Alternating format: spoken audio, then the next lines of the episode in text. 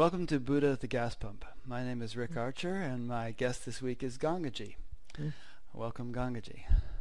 Thank you. I don't know if you had a chance to look at my site, but the, the subtitle of it is Interviews with Ordinary Spiritually Awakened People.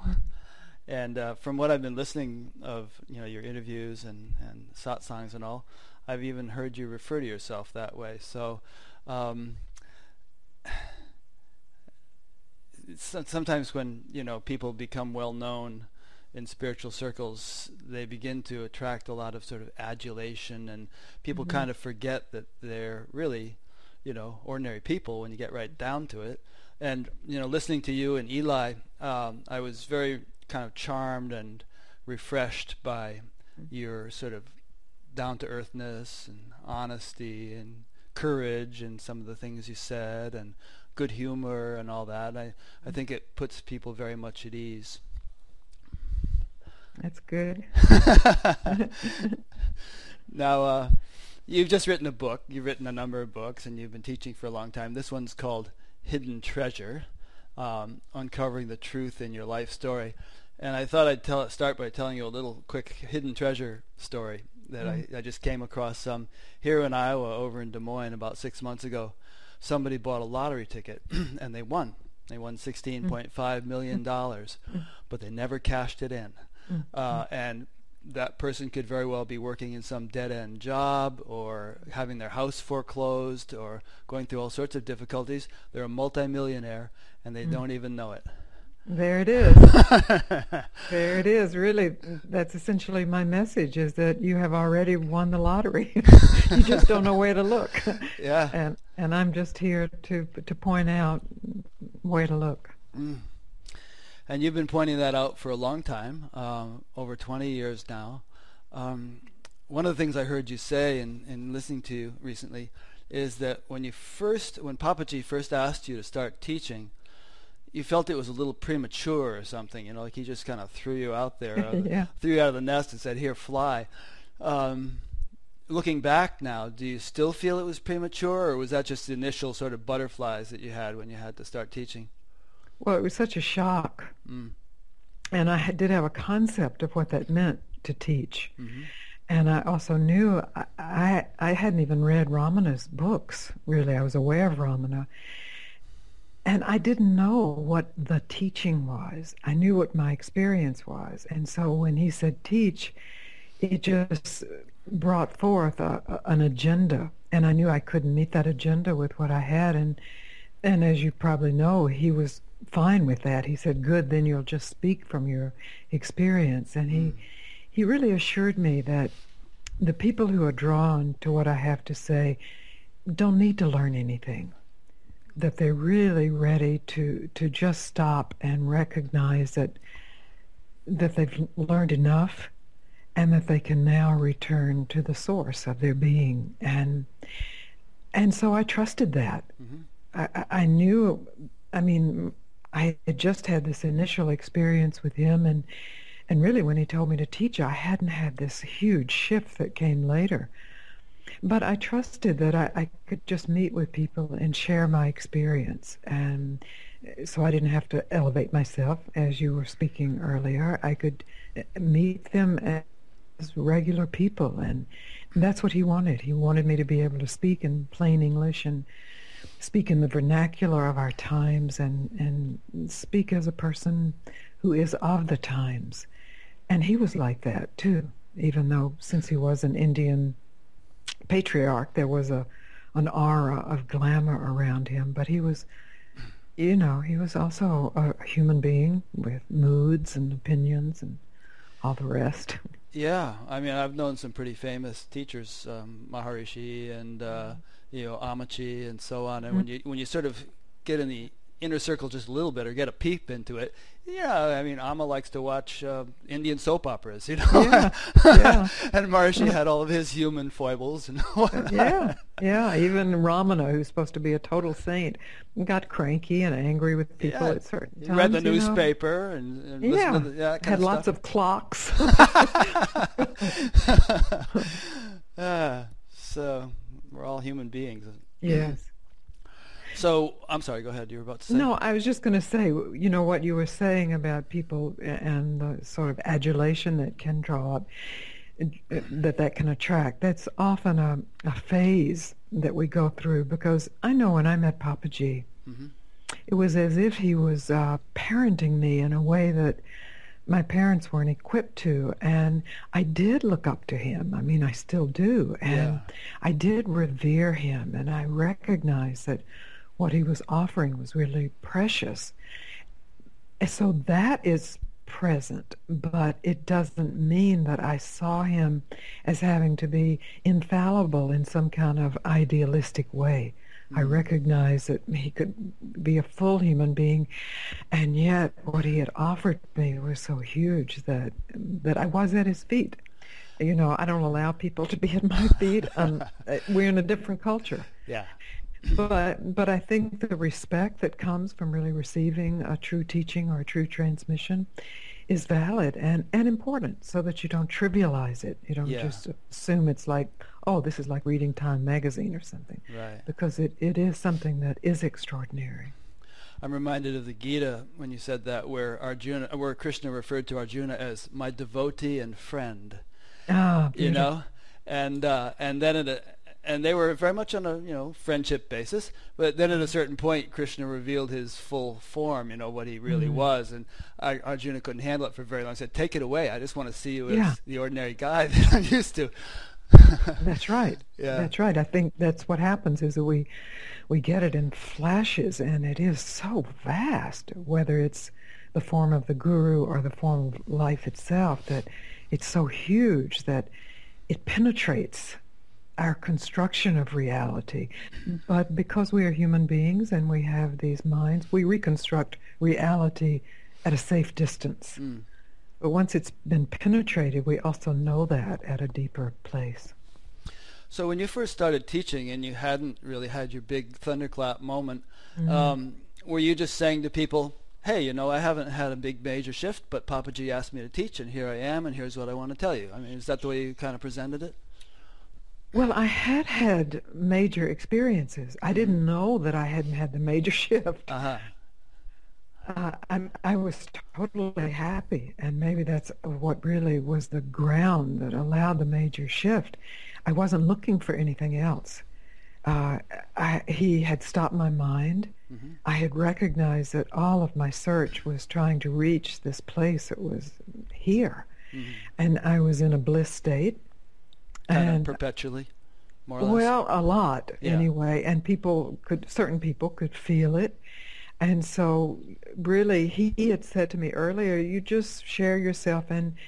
And if they ask a question, you answer it. And so I didn't come in saying, this is what you do. Uh, the, it started by someone saying, I'm feeling something. I'm feeling kind of burning what's happening? And I said, well, let me tell you what happened to me. Mm-hmm.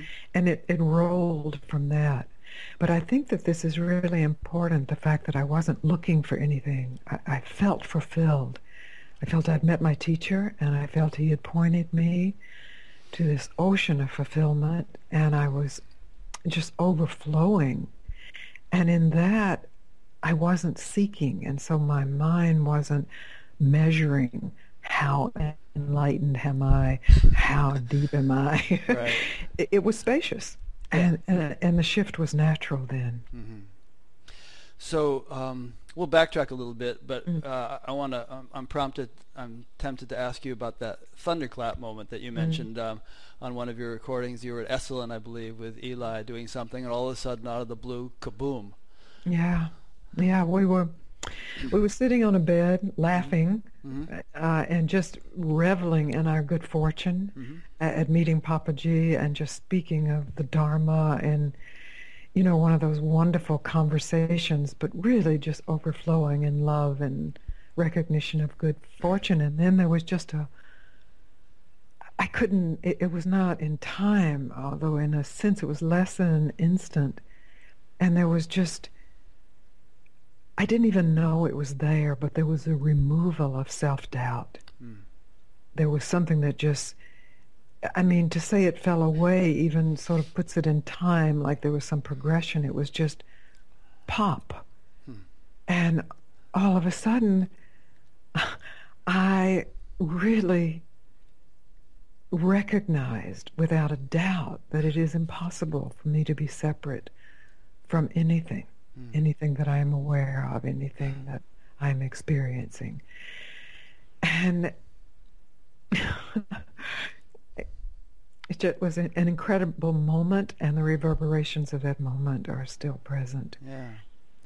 Usually, doubt has a um, a kind of a mental connotation. You know, well, I I doubt that whether there's a heaven or reincarnation or whatever. You know, we we use that word to refer to our ideas, um, and you know, of course, a lot of those things are hard to resolve. But in your case, um, you know, it's clear that that sudden removal of doubt it didn't take place through an intellectual process. You're not trying to work something out and okay, I got it now. I'm no longer a doubt. And also, it had a profound impact experientially. It mm. wasn't it wasn't just a change in your mind, but your whole ground of being or whatever. Your whole experience shifted um, in conjunction with that.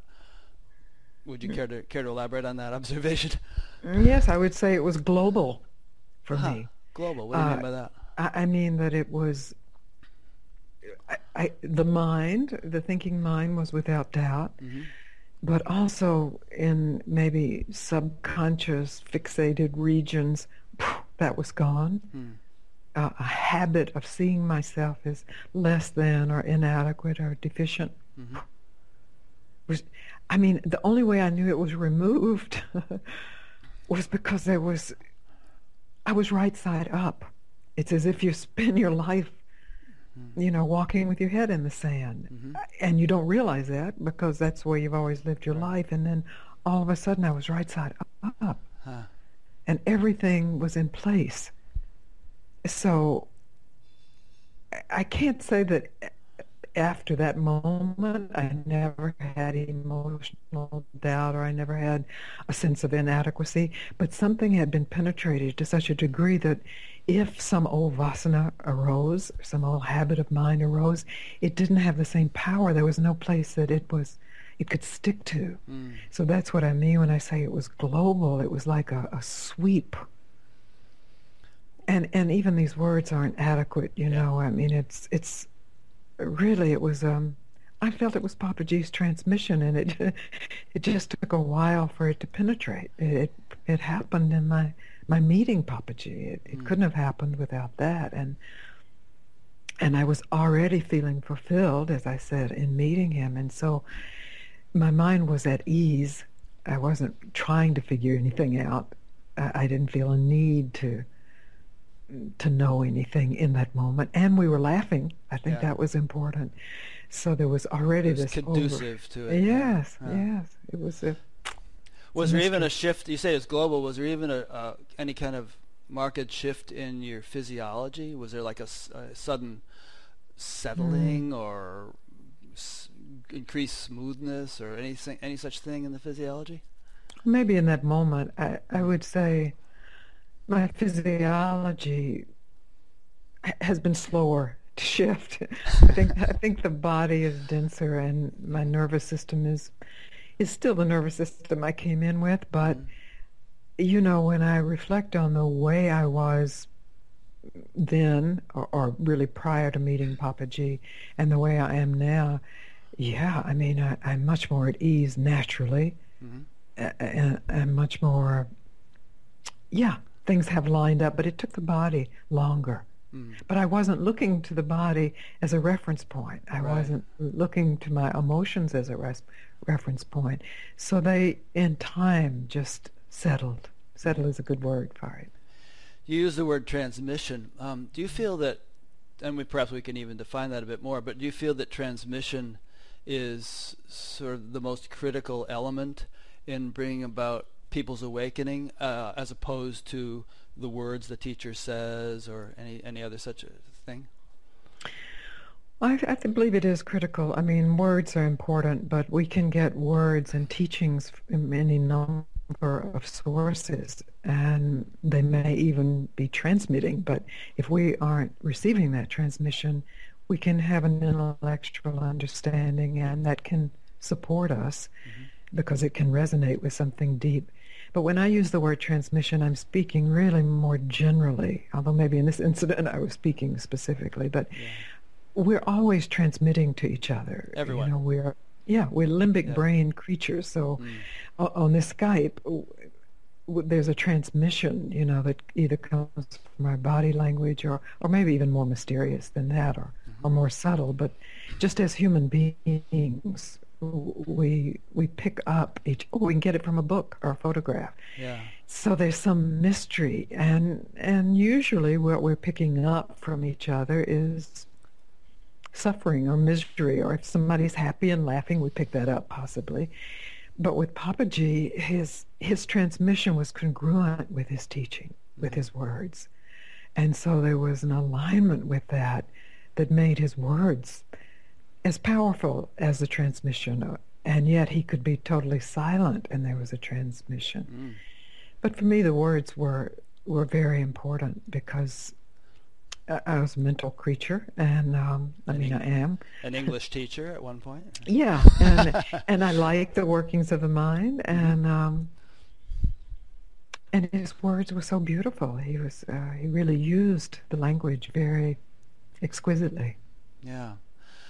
I've had the opportunity to be in the presence of a couple of great teachers, as I mentioned, and and in my experience, the, the, the darshan, you know, the mm-hmm. feeling in their proximity, you can cut it with a knife. I mean, uh-huh. there, there's just this sort of thick mm-hmm. spirituality, mm. or whatever you want to call it, that just profoundly shifts you mm. if you're in the in that you know atmosphere. I mean, that must have been your experience around Papaji.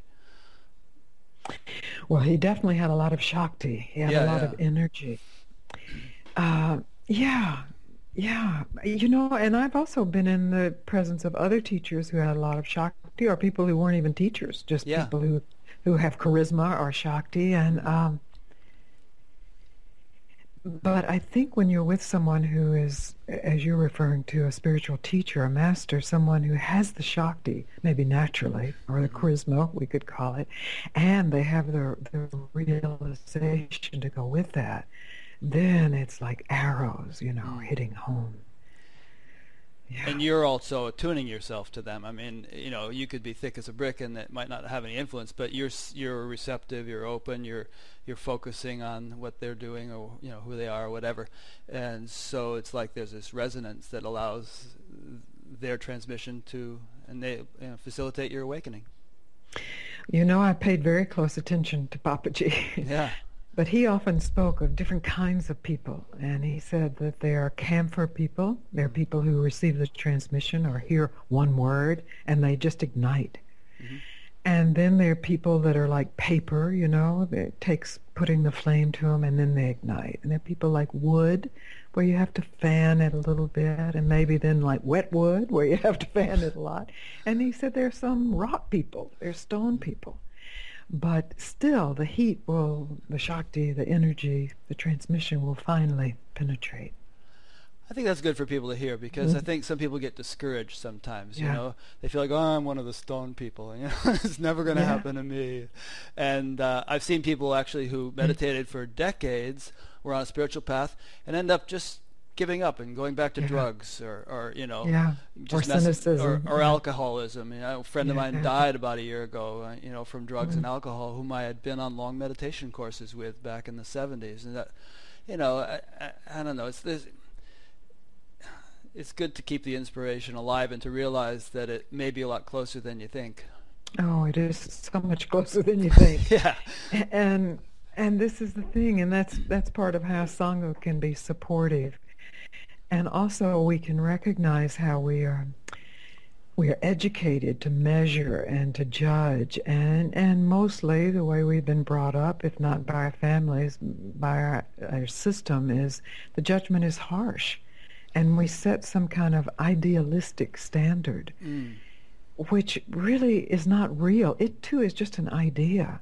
But i've seen people so attached to an idealistic standard that they're simply overlooking their their own overflowingness. It's already happened, even even as a rock person, that they're they're already molten, and other people can see it. Yeah. But they are they're still attuned to where they're not that, mm. rather than they are.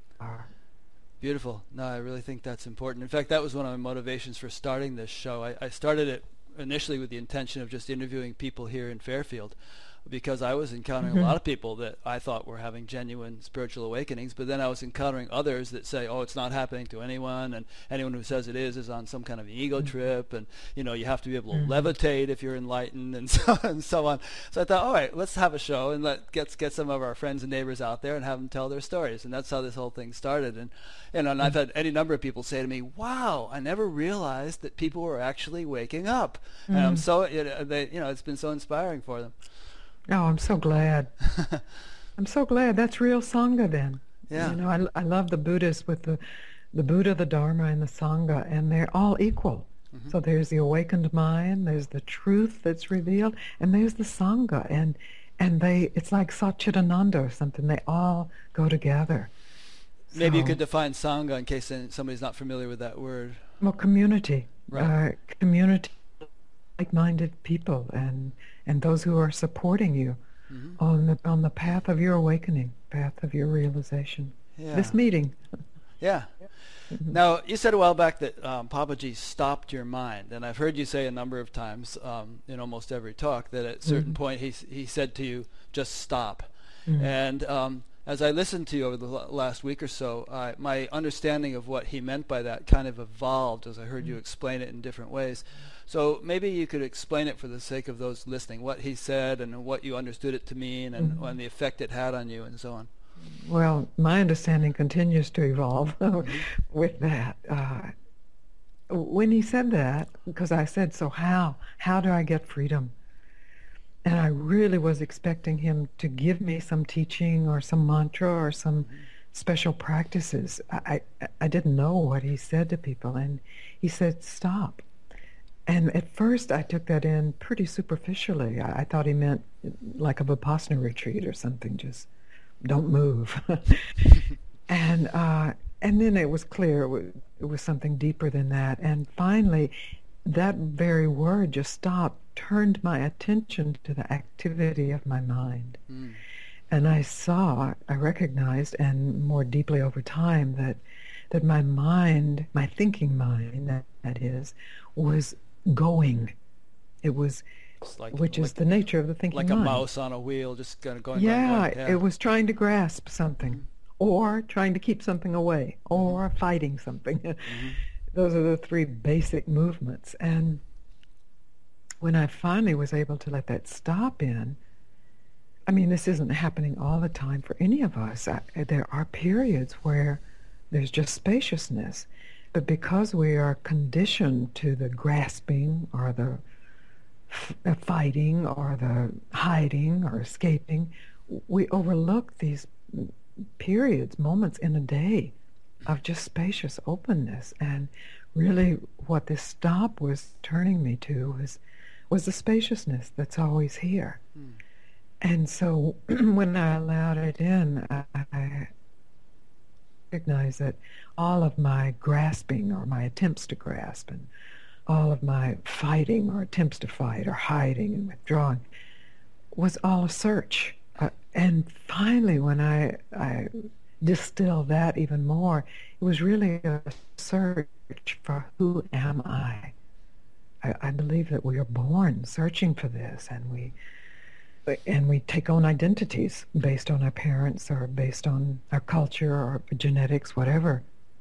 And so this was an invitation to stop trying to grasp an identity and stop trying to fight an identity or hide from an identity. And so my mind could open and I could recognize what's always been here that all of this activity of searching, I mean, it really is funny.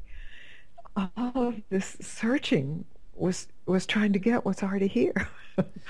and maybe we have to do this search to, to make the circle. I mean, we do. That's part of our our individuation and then our recognition of the limitation of individuation.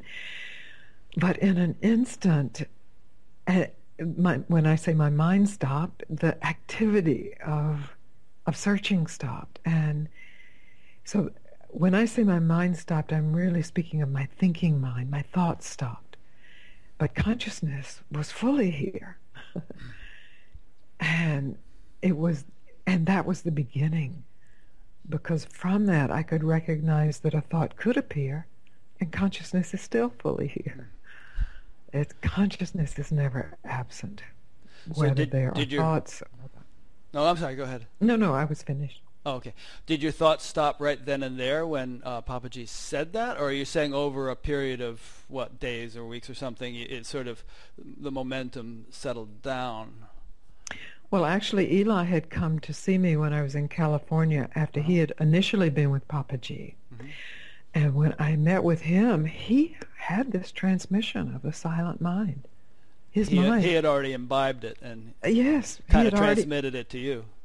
Absolutely. He I see. had received it from Papaji and he was transmitting it.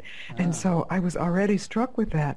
But Eli was my husband and so you know, we were already on this relationship where he was not my teacher. Right. And there was a way I sabotaged that or or trivialized it or Mm. diminished it and so but I had the initial experience from Eli and then when I went to Papaji it was there it was Yeah. and I was able to surrender to it.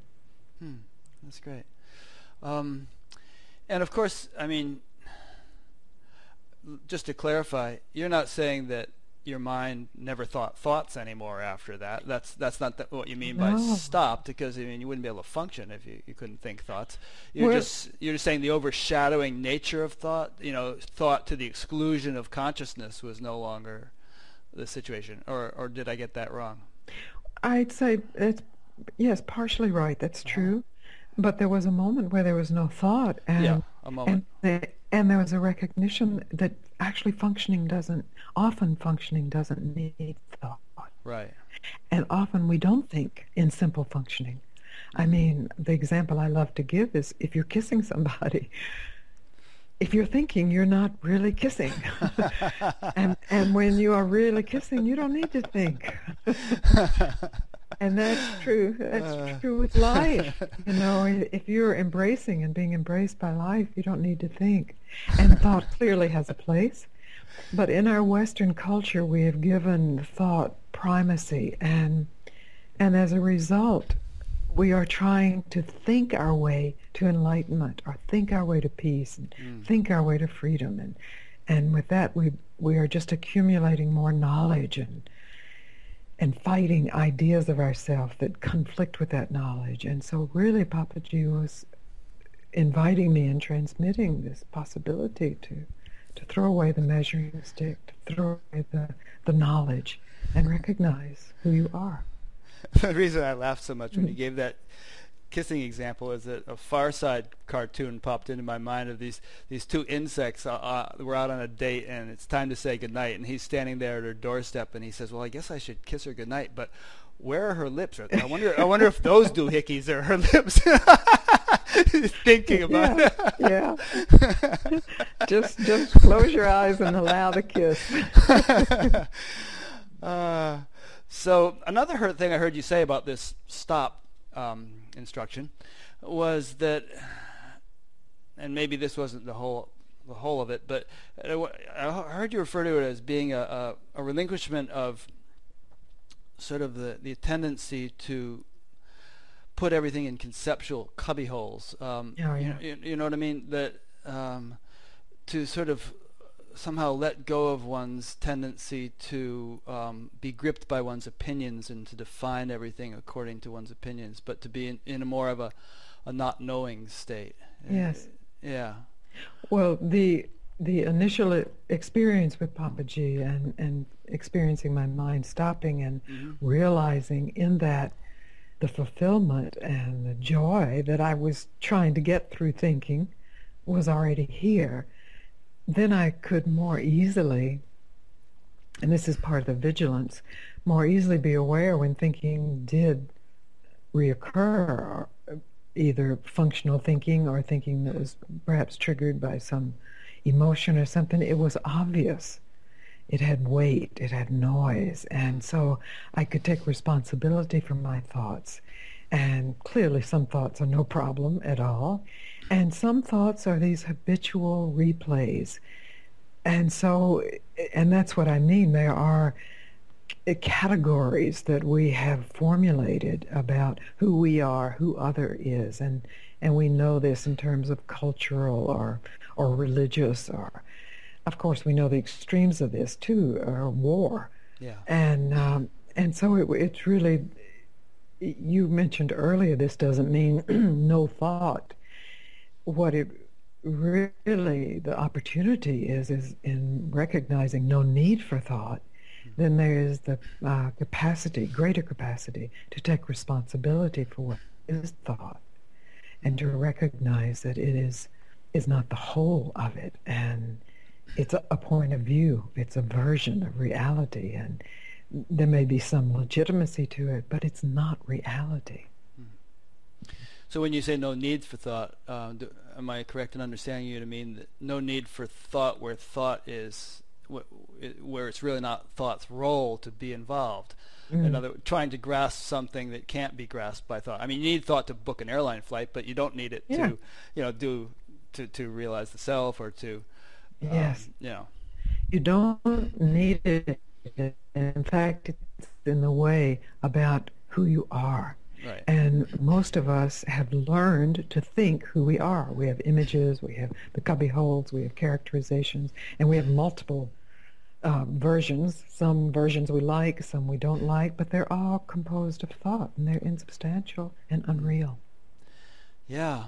Well, this kind of segues nicely into the theme of your book, um, your, your, most recent book, which is uncovering the truth in your life story.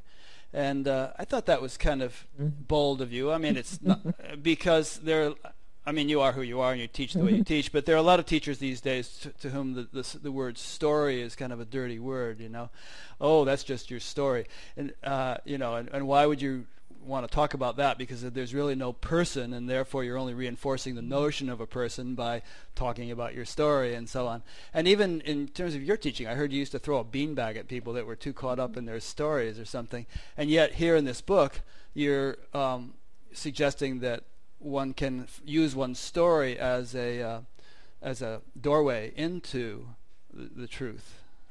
Well, I, I, really feel like I've contributed to this uh, spiritual view that the story is the obstacle, and so this is a, a oh, correction to that. now.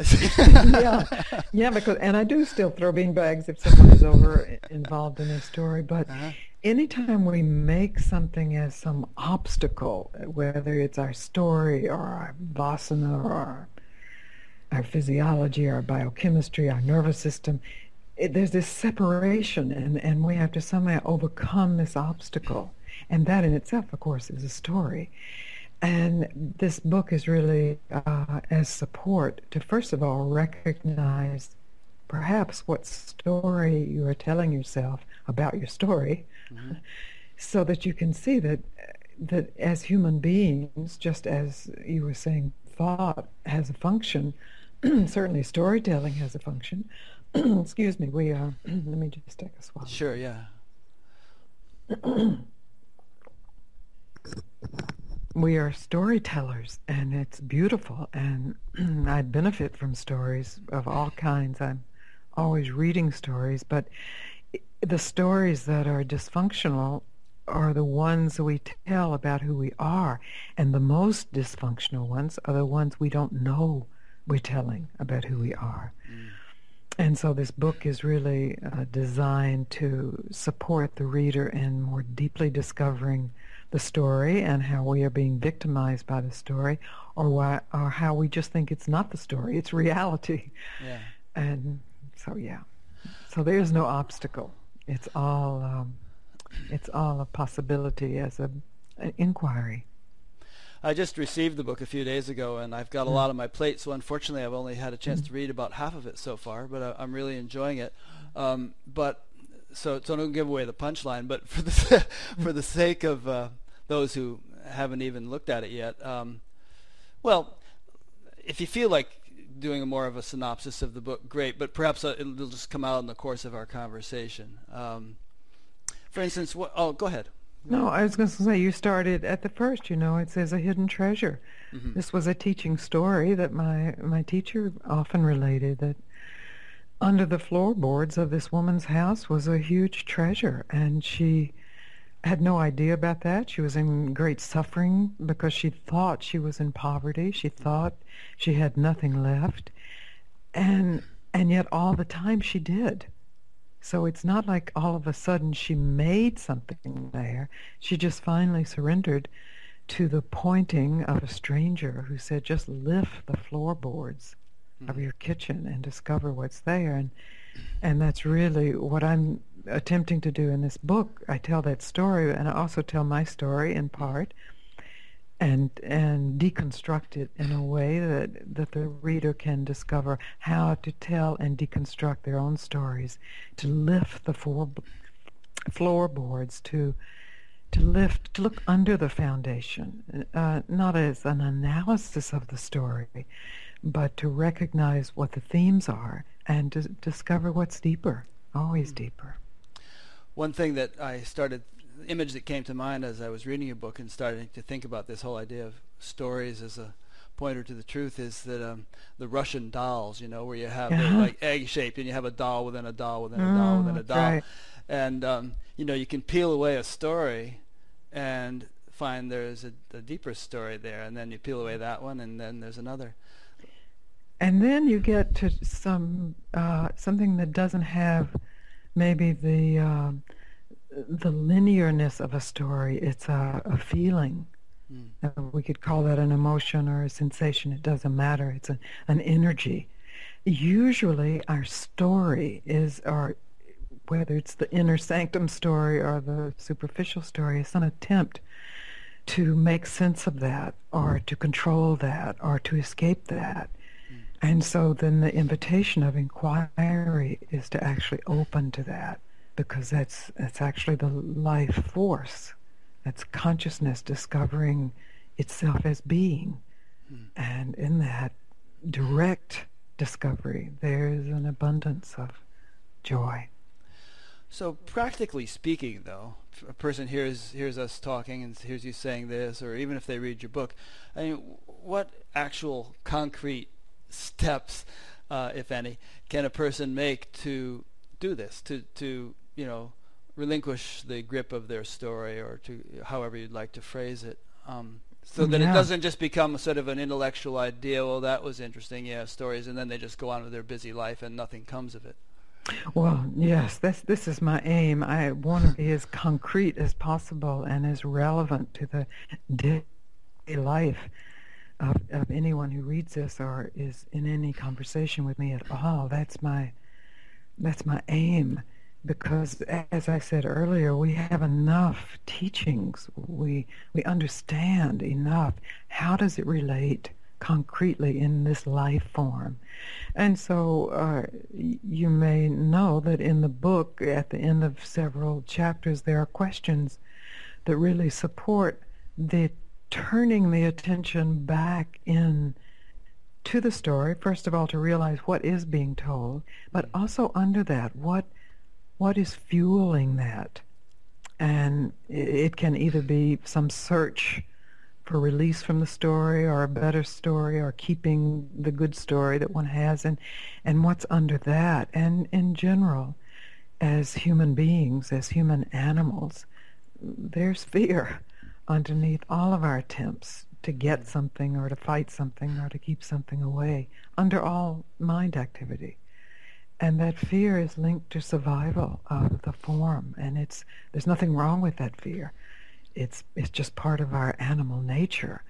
But as conscious human beings, we have the capacity to recognize that fear and for a moment to put aside the story that will save us from that fear, save us from death, really, or override that story with our consciousness and actually meet meet fear.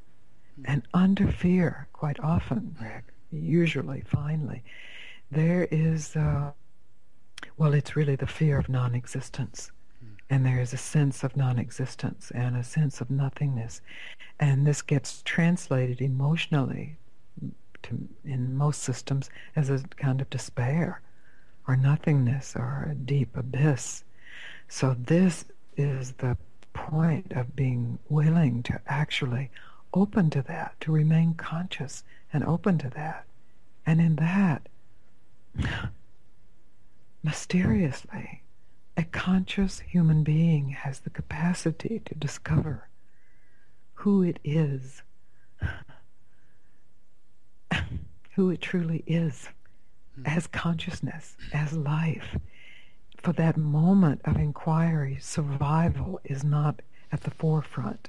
And for most animals, of course, survival is always at the forefront. So this is a, a retreat into what is here, even when this survival is not being handled.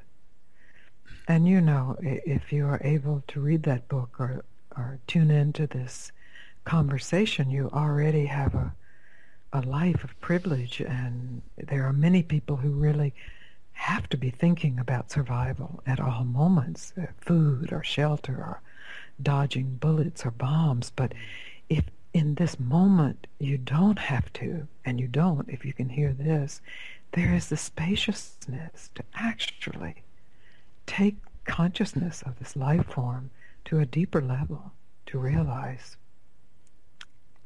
where we come from, what is the source, what is always here.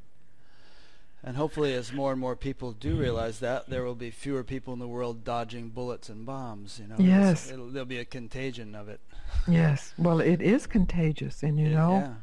I mean, I, I know the difference now in speaking to people. Uh, for you know 20 years, it's very different to speak to people now. There is a, a loosening and the the willingness to actually allow it in and and the adventure of it and Yes, I, I'm not a prophet, so I don't know what the outcome will be, but I know that it is a very good way to spend one's life. Yeah, yeah. beats working in an office, I guess. It, it, it beats being miserable, I'll tell you that, wherever you are. yeah. Um, do you feel that fear is sort of the ultimate gatekeeper in, in everyone, and that uh, inevitably just about anybody is going to encounter that thre- uh, a threshold that they have to cross that is characterized by fear?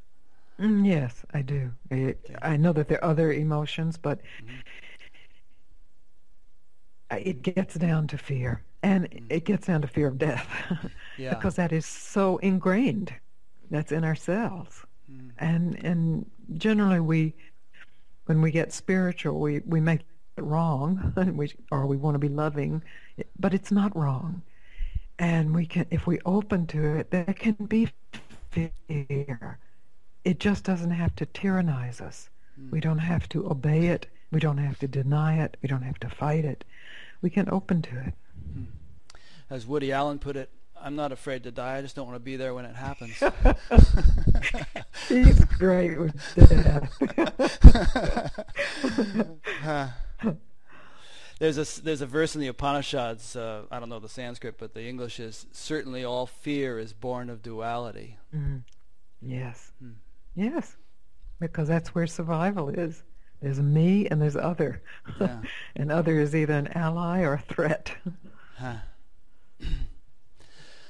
So, did you yourself uh, go through a fairly um, intense fear phase uh, at a certain point? You know.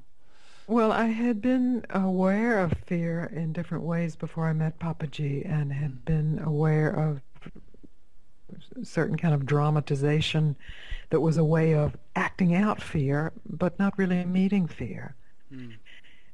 And uh, there's a question that I asked Papaji that's actually on tape where I say to him, you know, here I am with you and by the Ganga, and my life seems really good now. And it did. It was so sweet. Mm. And I was afraid of losing that. Uh. If, I thought I was hearing him say, you have to give up everything. He was saying that. And he laughed at me, and it, it, it's on the tape, and he laughs, and he said, it's because you still see yourself as separate from that. Mm. And so as long as there is this fear, nothing wrong with it being there, but as long as it's there, it's then the point of inquiry. Hmm. So when I recognize that, I recognize I could stop dramatizing that, or I could stop running away from that, or I could stop obeying that, lockstepping, obeying that, and simply be afraid. Let the hmm. fear be here. Feel the the sensation of fear and and being afraid without fighting or obeying it, it's not separate from life force, and it's mm. actually not even fear. Then it's a great burst of energy. It's Shakti itself. Mm. I guess it's almost everybody does all sorts of things to distract themselves from that which is uncomfortable.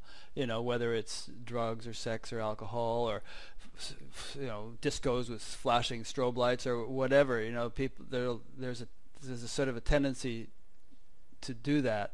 And you know what you're saying is, you know, you just sort of turned it around 180 degrees and said, "All right, let's just yes. sit with sit with this discomfort and see where it takes me." That's right. Yeah. It, that to me really is what all meditation is finally about. It's, mm-hmm. Of course, uh, uh, you, I'm sure you know more about meditation than I do, but it's the different practices, and they all are training the mind to actually have the capacity to return to its source. It's the wild bull or whatever the metaphor it's used to actually come back in. Yeah. Mm. Yeah, I mean, uh, as you say, there are different types of meditation, but you know, f- in my experience, it's um, it's almost like this sort of CAT scan. Of, okay, where is there mm-hmm. something? Where is there some discomfort? Where is there mm. something that needs some attending to? You know? And, yes. And, and you know, usually by the end of a sitting, it's dissipated. Yeah, because Yes, it's it's so beautiful. It's an opportunity then. It's not like, oh, this shouldn't be arising or right. oh, this means I am not something something. This is in that you can even see it's your ancestral karma, you know, or the the humanness arising and that you are you are willing to be consciousness itself meeting uh, all human in your all your relations meeting here. I came across an intriguing quote from Ramana Maharshi recently that I'd like to have you comment on. Um, you know, there are a lot of people in spiritual circles who say, well, there there really are no levels of awareness because awareness is just one whole, you know, and to, to refer to levels is to stratify it, you know. But Ramana's quote was, yes, there are no levels of awareness, but there are levels of experience. Mm-hmm, mm-hmm. He's so good. I mean, if you think about it, you and I and a cockroach are all sort of, you know, yes. basic, basically rooted in the same awareness, but but our experiences are different. Yes. And it seems to me the whole game is about, you know, shifting one's level of experience. Yes, and this is the the great benefit of a human developed, evolved mind. Nervous system and, mind. Nervous yeah. system, yes. Exactly. So we actually have the capacity to reflect. And I know it seems like primates have capacity to reflect, and probably whales and elephants and, and maybe many other species that we don't, maybe even the cockroach. I don't know.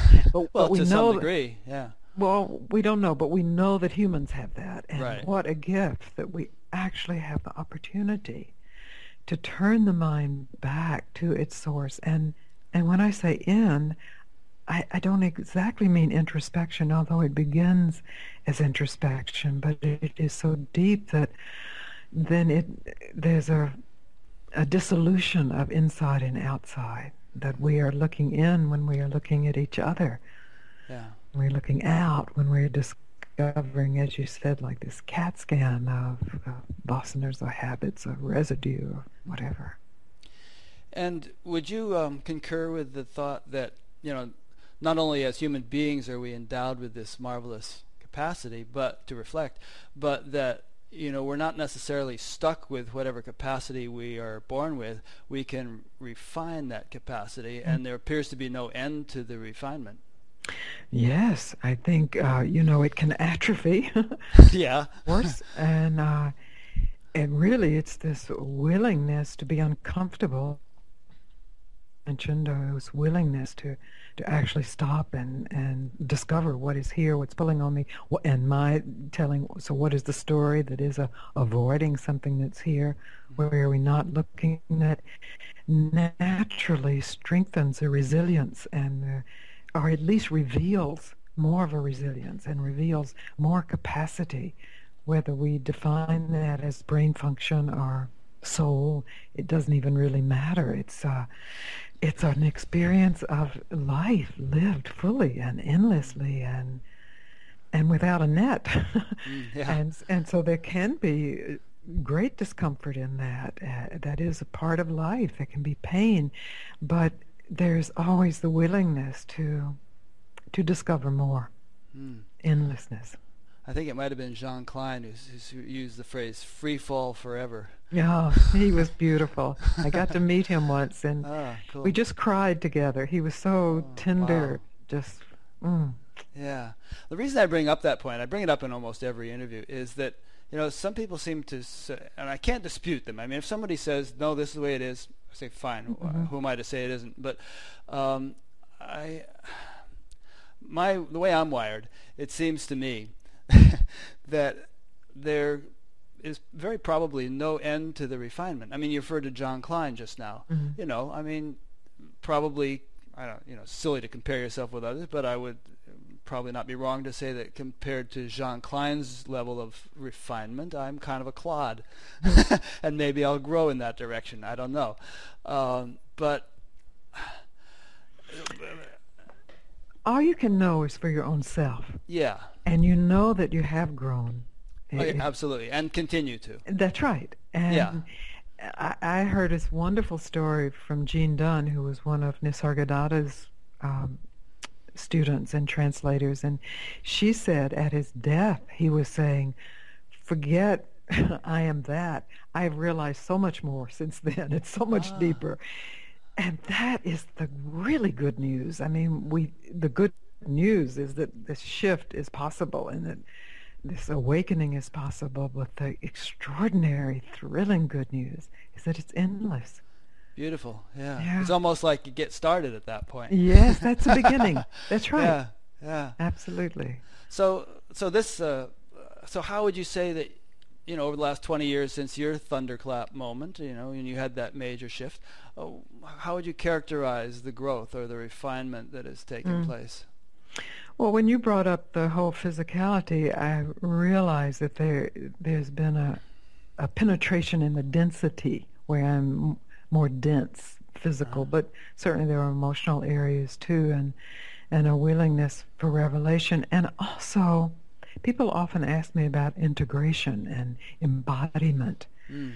It's really big in spiritual circles right now, and it seems to me that that happens quite naturally and that part of the embodiment is like uh, a resolution of the paradox of ordinary and extraordinary. Ah, beautiful. Love that.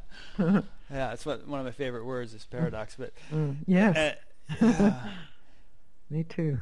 That's beautiful, and and I suppose you could also throw the word integration in there because it's sort of like the extraordinary is being integrated into the or- ordinary. And, That's right. You know. Yes. Yeah. And they've never really been separate. No. But in our minds, the the barriers that we have constructed since we've been constructing, so 10,000 years, whatever that's been, just get more and more porous, more and more obviously insubstantial. Yeah. Huh, beautiful.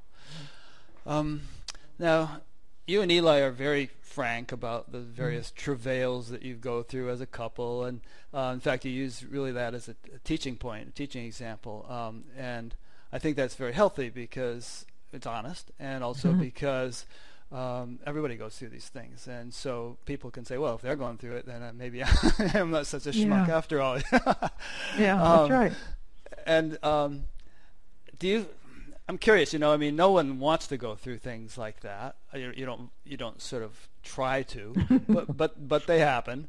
And but when you look back in retrospect, do you feel like ah, you know, all is well and wisely put, and that was actually a process of growth that was I'm I'm blessed to have gone through it. Well, I would say it was a a process of growth that was forced because of circumstances and because choices. It, and yeah, because there was some blindness there. There, yeah. there, there was something that was not being seen, and it, mm. and so it, and and since the commitment here is to see everything, to experience yeah. more fully, that is an invitation for whatever is not seen to make itself seen. And so I wouldn't say that events had to happen the way they happened, but they did happen that way. And and that's true for all of us, whether it's internal events or external events. Then the question is, what is our relationship to them? Mm. And that's where that's where we can uh, use it all. It's all it's all here.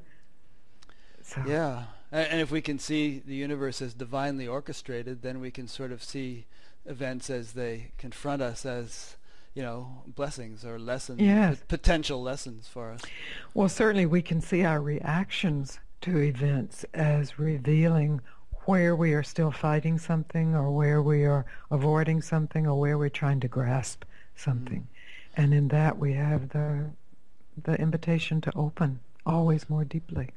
So, in terms of your own reactions, I mean, when you think of sort of the worst of the worst of, of things you've been through mm-hmm. um, since your awakening, mm-hmm. um, in those darkest moments, if we want to use that adjective, um, did you feel overshadowed or lost? Did you feel that you lost your awakening, or was there always sort of some foundation despite the the, the chaos that was you know you were going through? There was never a lack of love, and there was never an absence of stillness, even though emotions got very strong, voices got very loud.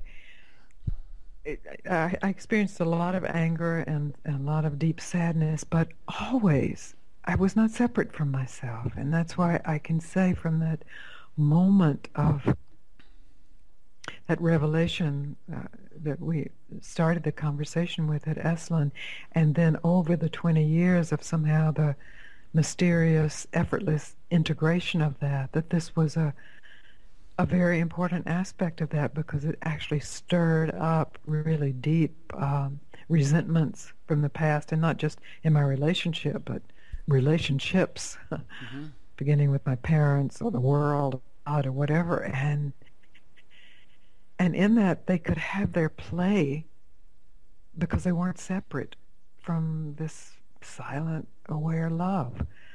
So I, I, am this human being and I am this consciousness, and they are not separate. And that was revealed more deeply. So, no matter how angry you were, or no matter how hurt you felt, the love was counterbalanced. That the love was was there without it, it wasn't um, shaken by by those I wasn't necessarily feeling love the way uh-huh. we think of a feeling of love. I was uh-huh. feeling anger or feeling sadness, but I wasn't searching for love because mm. I didn't need anything to be different because the fulfillment didn't need a feeling of fulfillment mm. for its reference point. That's interesting. Do you do you also feel that that's a an advantage for a relationship in general? I mean, if if your fulfillment is primarily derived from something that does not depend upon what the other person is doing, then the relationship doesn't have to be sort of in gimme mode. You know, it it can sort of be independent of the the waves of you know sometimes it's better, sometimes it's worse. Absolutely. Well, you, it can at least be clear because relationship means that you're usually relating to somebody, whether you're living with them or not. And so that means that there are certain certain agreements that have to be reached. And, you know, I mean, it's not like you are just in the cave relating with yourself. And, and yet, if if you are trying to idealize what that person should give you, as you were just mentioning, there's no way there can be clarity there when you have realized you are already that, you can still have some issues of relationship, but they're not the issues of your your identity, of your fulfillment. Hmm. I was on a monastic program in the TM movement for many years, and you know, you could become very idiosyncratic there because you didn't have to sort of be face to face with one person. If if somebody got on your on your nerves, you could just sort of gravitate off in some other direction. Yeah. Uh, but boy, when I got married, which was quite an abrupt transition from being there to, to being married, yeah, it was quite challenging. The, the adjustments mm-hmm. that had to be undergone and it's humbling. yeah, very yeah. much so. And and we have to be humbled. Mm-hmm. The mind has to and it yeah. is. Life, life takes care of that. Huh. Thank God. Yes. Yeah. Well, I know that you you talk a lot um, in the course of your life, and it, it does take a toll on the voice. So I don't want to keep it you is, really. yeah. It's winding Yeah. down. I can feel that. yeah, and so I don't want to overdo it. You know. Um, so maybe we should wrap it up. This has been really delightful. Um, is there anything you'd like to say in conclusion? Anything that you generally do like to say that we haven't thought to bring up, or anything like that? You know, I, I often speak how Papaji told me stop and how important that is. And really what I feel I'm here to say to people is that you can trust yourself. And when I say yourself, I'm not speaking of your thoughts, which aren't trustworthy, or your emotions, which aren't trustworthy, and they also aren't the problem. That yourself, the truth of who you are, this from the initial arising of this either recognition or desire for a bigger life or a free life and uh, enlightened life, however it's defined, this is trustworthy. This is your own self calling you home. So when you say you can trust yourself, you mean that you can trust that impulse. If you if you feel a pull toward this, honor it. Yeah. This is, yes, honor this, listen to this. Yeah. It- it- put your full attention on this, and, and it delivers everything that's necessary. Seek and ye shall find. Mm. Very good. Mm. Well, thank you, Gangaji. Um, oh, thank you, Rick. This has been really fun. Yeah, me for me too, very much. Um, so let me just make a couple of concluding points. Um, I've been speaking with Gangaji, who is a much beloved and well-known teacher. And I will be, if you haven't heard of her, you must have been living under a rock. But uh, I will put uh, her a link to her website on mine when I post this interview, and you can go there and find out about courses she teaches, and you know retreats and seminars and and um, books and whatnot. Um, also, you'll find that my site, which is batgap.com, uh, all the other interviews I've done and will yet do. And if you sign up for the email newsletter thing, you'll get an email about once a week when I post a new interview notifying you that I've done so. There's also a, a podcast if you like to listen to this while you're commuting. Um, and there's a little discussion group that pops up around every single interview where people can go in and start chatting about what was discussed. So you're welcome to participate in that if you like. So thank you everyone for listening or watching. Thank you Gangaji, Mhm. and we'll see you next mm. week.